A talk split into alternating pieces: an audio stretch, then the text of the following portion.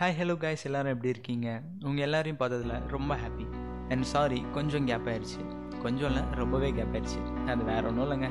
இன்ஜினியரிங்னாலே ஆயிரம் அசைன்மெண்ட்ஸ் ஆயிரம் எக்ஸாம்ஸ் நம்ம வீர வாழ்க்கையில் இதெல்லாம் சகஜம் தானே? ஸோ இன்றைக்கி டாப்பிக்குள்ளே போகலாம் நம்ம எல்லாருமே நார்மலாக எப்படி ஃப்ரெண்ட்ஸ் ஆகிருப்போம் பாதி பேர் ஸ்கூல்லேருந்தே ஃப்ரெண்ட்ஸ் ஆகிருப்பாங்க இல்லை கொஞ்சம் பேர் காலேஜ்லேருந்து ஃப்ரெண்ட்ஸ் ஆகிருப்பாங்க இல்லைன்னா ஒரே பெஞ்சில் உட்காந்து அப்படியே பேசியே ஃப்ரெண்ட்ஸ் ஆகிருப்பாங்க எனக்கும் அப்படிதாங்க. காலேஜில் ஒரு நாலு ஃப்ரெண்ட்ஸ் இருக்காங்க. நாங்கள் நிறைய கூட்டம்னு நாங்களே சொல்லிக்குவோம்.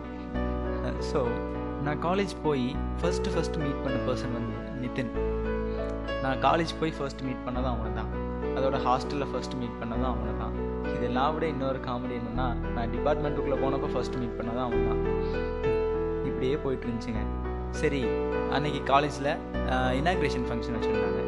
ஸோ எல்லோரும் ஜாலியாக சுற்றிட்டு ஃப்ரெஷர்ஸ் டேலாம் கொண்டாடிட்டு நாங்கள் டிபார்ட்மெண்ட்டுக்குள்ளே அடுத்த நாள் போனோம்.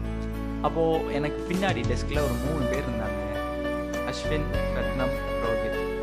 அதுக்கப்புறம் தான் தெரியுமே உங்களுக்கு எல்லாம் அப்படியே ஜாலியாக பேசியே ஃப்ரெண்ட்ஸ் ஆகிட்டோம் அதில் ஒரு கிரேசினஸ் என்னென்னா எங்கள் எல்லாத்துக்குமே கிட்டத்தட்ட ஒரே மாதிரி டேஸ்ட் தான் இருக்கும். வர ஸ்டாஃப்லாம் கலாச்சிட்டு ஜாலியாக பேசிட்டு கிளாஸ் டைமில் பின்னாடி உட்காந்து ஸ்நாக்ஸ் சாப்பிட்டு இந்த மாதிரி ஒரே அலப்பறையாக போயிட்டு இருந்துச்சு.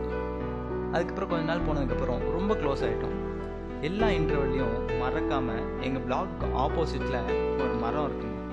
அந்த மரத்துக்கு கீழே தான் நிற்போம் ஆனால் எதுக்கு நிற்கிறோன்னு எங்களுக்கே தெரியாது. ஆனால் ஒன் இயர் ஆச்சு நாங்கள்லாம் ஃப்ரெண்ட்ஸ் ஆனால் இந்த ஒரு வருஷத்தில் நாங்கள் எந்த இன்டர்வலாக இருந்தாலும் சரி என்ன ஃப்ரீ டைம் கிடைச்சாலும் சரி லன்ச் டைம் ஆகட்டும் மார்னிங் இன்டர்வல் ஆஃப்டர்நூன் இன்டர்வல் எப்போவுமே அந்த மரத்துக்கிட்ட தான் போய் நிற்போம் அப்படி அங்கே என்ன இருக்குன்னு எங்களுக்கும் தெரியல. ஆனால் எல்லா இன்டர்வியூலும் அங்கே தான் நிற்போம் சரி எங்களே யாராச்சும் கமிட்டடாக இருந்தாலும் சரி அவன் ஆளாக இருந்தாலும் சொல்லிட்டு வருவாங்க. சரி அவன் பார்ப்பான். சரி அவனுக்கு க கம்பெனி கொடுக்கலாம். இந்த மாதிரி சொல்லி ஏதாவது சொல்லலாம். ஆனால் நாங்கள் அஞ்சு பேருமே சிங்கிங்க எங்கள் வேவ் லென்த்தும் கிட்டத்தட்ட ஒரே மாதிரி தானே இருந்துச்சு.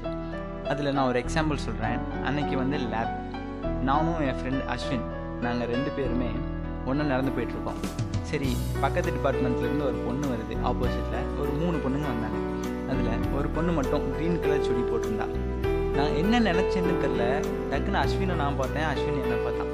நாங்கள் ரெண்டு பேருமே அந்த ஃப்ராக்ஷன் ஆஃப் செகண்டில் ஒரே பாட்டு பாடினோம் அது என்ன பாட்டுன்னு உங்களுக்கு தெரிஞ்சால் கமெண்ட் பண்ணுங்கள் ஓகே இதோட அடுத்த எபிசோடுக்கு வெயிட் பண்ணுங்கள் டாட்டா பாய் சி யூ